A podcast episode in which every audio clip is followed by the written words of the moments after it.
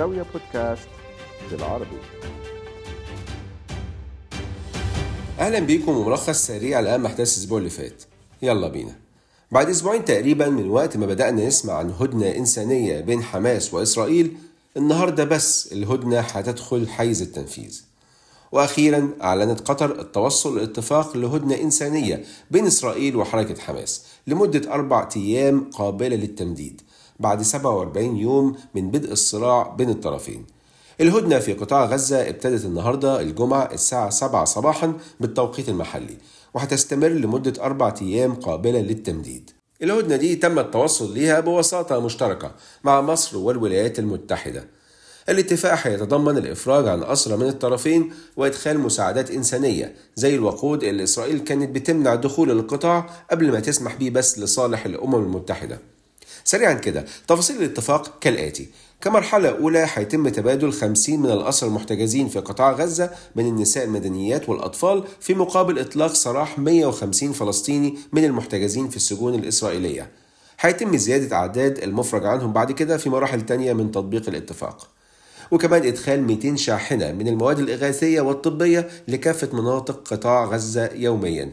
ده غير أربع شاحنات وقود وغاز للطهي. وكمان وقف تحليق الطيران الإسرائيلي في جنوب قطاع غزة بشكل كامل وفي مدينة غزة والشمال لمدة ست ساعات يوميا من 10 صباحا لحد 4 مساء.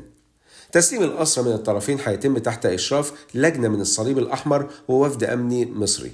إسرائيل بتقدر إن حركة حماس عندها حوالي 240 أسير في حين عدد الفلسطينيين في سجون إسرائيل بيعدي الآلاف. لكن الهدنة دي ما منعتش رئيس الوزراء الإسرائيلي بنيامين نتنياهو أن يقول في مؤتمر صحفي الأربع بالليل أن الجيش الإسرائيلي هيستغل أيام الهدنة للاستعداد لاستئناف الحرب وقال الحرب ستستمر. بس بيان لمكتب نتنياهو حدد معدل تبادل وهو وقف النار لمدة يوم قصاد عشر رهائن إضافيين هيتم إطلاق سراحهم لحد دلوقتي من بداية الصراع عدد القتلى الفلسطينيين تعدى ل 14 ألف ونص فلسطيني. والمصابين أكتر من 35 ألف ده غير أكتر من 6800 مفقود. في المقابل عدد القتلى الإسرائيليين وصل ل 1200 شخص. مقارنة سريعة كده عدد القتلى من الفلسطينيين في أقل من شهرين من الصراع بيفوق إجمالي عدد القتلى من المدنيين في أوكرانيا في الحرب ضد روسيا في 21 شهر تقريبا واللي تعدى 10000 قتيل بس. نروح لقطر. صندوق النقد الدولي قال إن نمو اقتصاد قطر عاد لوضعه الطبيعي في 2023 بعد الانتعاش اللي كنا شفناه من استضافة قطر لبطولة كأس العالم لكرة القدم فيفا السنة اللي فاتت.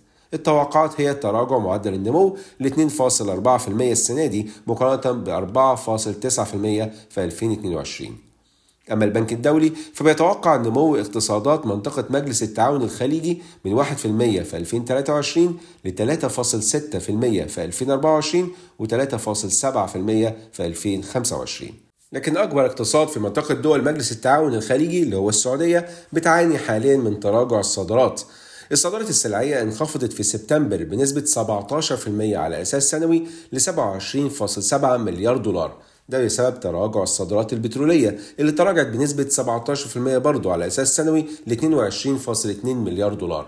في وقت تراجعت فيه الصادرات غير البترولية هي كمان ل 5.5 مليار دولار.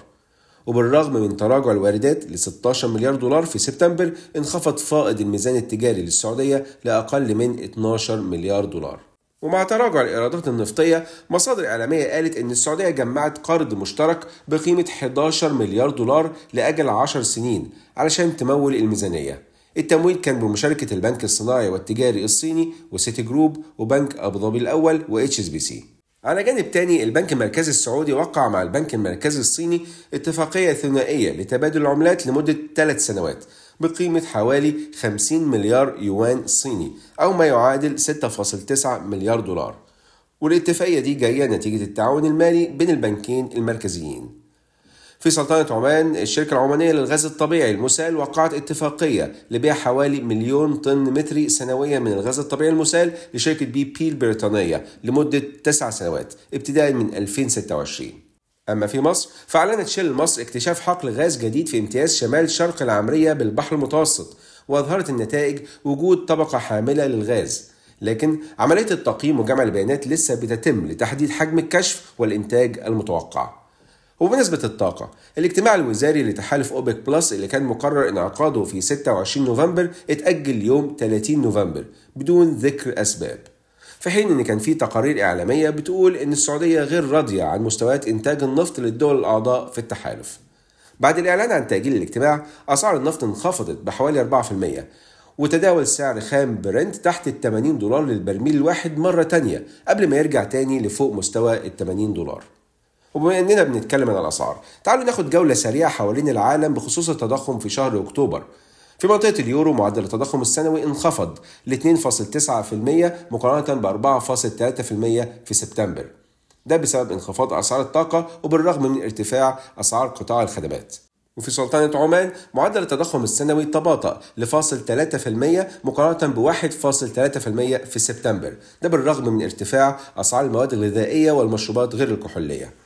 وفي المغرب معدل التضخم السنوي برضه تباطأ ل 4.3% مقارنة ب 4.9% في سبتمبر بسبب تباطؤ ارتفاع أسعار المواد الغذائية وخدمات المطاعم والفنادق يعني إحنا كده تقريبا بنشوف حوالين العالم تباطؤ لمعدلات التضخم في شهر أكتوبر ولكن في الكويت معدل التضخم السنوي ارتفع ل 3.8% مقارنة ب 3.7% في سبتمبر بسبب ارتفاع أسعار الملابس والأغذية والمشروبات.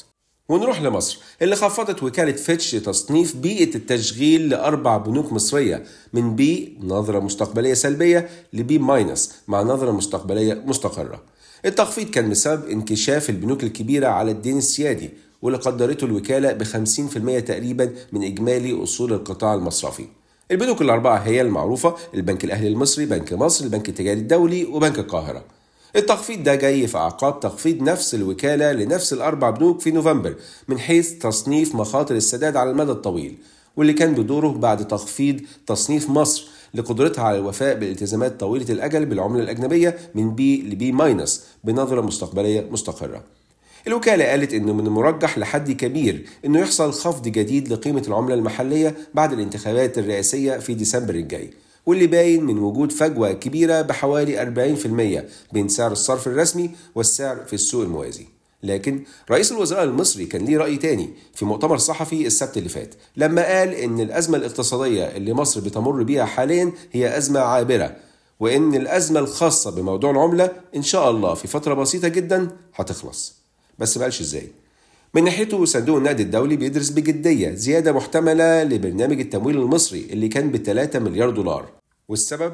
الصعوبات الاقتصادية اللي بتفرضها الحرب بين إسرائيل وحماس من فقدان السياحة وارتفاع تكاليف الطاقة. وتحت مقولة رئيس الوزراء المصري أن تصدير العقار يعد أحد المصادر المهمة للنقد الأجنبي تم مؤخرا الإعلان عن مبادرة جديدة لبيع الوحدات العقارية بالدولار في مصر عشان تكون أحد مصادر جذب الدولار للبلاد.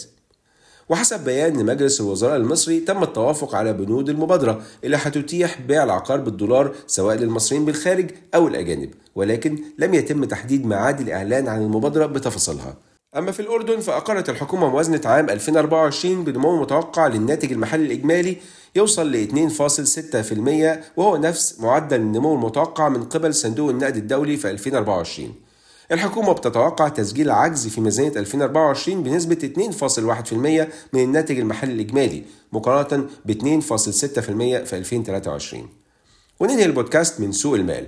في السعودية شركة مجموعة MBC الإعلامية قالت إنها تعمل طرح عام أولي لأسهمها وإدراجها في السوق الرئيسية بالبورصة السعودية. تداول من خلال طرح 33.4 مليون سهم أو ما يعادل 10% من إجمالي أسهمها بس من خلال زيادة رأس مال. الحكومة السعودية بتمتلك حصة 60% في مجموعة MBC والحصة الباقية لمؤسس المجموعة. ونروح للإمارات وبالتحديد أبو ظبي. مجموعة PureHealth القابضة وهي أكبر منصة للرعاية الصحية في منطقة الشرق الأوسط أعلنت عن نيتها إجراء طرح عام أولي وإدراج أسهمها في سوق أبو ظبي للأوراق المالية ADX على أن التداول يبدأ في ديسمبر الجاي. قائمة المساهمين في PureHealth بيشمل شركة ألفا ظبي القابضة وشركة IHC Healthcare القابضة والاثنين تابعين لتكتل الشركة العالمية القابضة IHC.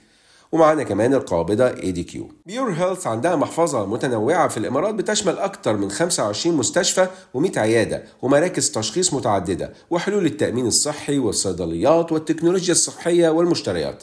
ومؤخرا استحوذت المجموعة على 100% من محفظة Circle Health Group أكبر مشغلي المستشفيات المستقلة في المملكة المتحدة. ولسه في الإمارات ولكن في دبي. شركة تاكسي دبي الشركة الرائدة في مجال توفير حلول التنقل الشاملة في دبي أعلنت عن النطاق السعري لأسهم الاكتتاب العام وبدء فترة الاكتتاب للطرح العام الأولي في سوق دبي المالي. وتم تحديد النطاق السعري لأسهم الطرح ما بين 1.8 ل 1.85 درهم إماراتي للسهم الواحد. يعني إن القيمة السوقية الضمنية للشركة عند الإدراج هتكون ما بين 4.5 ل 4.6 مليار درهم إماراتي أو ما يعادل 1.2 مليار دولار تقريبا. ده يعني 13 ضعف أرباح آخر 12 شهر. ال 12 شهر المنتهية في 30 سبتمبر 2023 واللي وصلت لحوالي 357 مليون درهم. ده حسب ما هو منشور في نشرة الاكتتاب. هيتم طرح 624 مليون 750 ألف سهم للاكتتاب العام أو ما يعادل تقريبا 25% من إجمالي الأسهم المصدرة للشركة. الطرح هيكون من خلال بيع أسهم مملوكة لدائرة المالية لحكومة دبي بصفتها المساهم البائع. فترة الاكتتاب هتستمر حتى 28 نوفمبر 2023 للمستثمرين الأفراد وحتى 29 نوفمبر للمستثمرين المؤهلين. سعر الطرح النهائي هيتم تحديده من خلال عملية بناء سجل الأوامر والمتوقع الإعلان عنه في 30 نوفمبر. على أن يتم إدراج الأسهم وبدء تداولها في سوق دبي المالي يوم 7 ديسمبر. يعني شركات كتيرة عايزة تلحق الطرح في البورصة قبل السنة ما تخلص. كان معاكم عمرو حسين الألفي من زاوية تحياتي لكم السلام عليكم ورحمة الله وبركاته.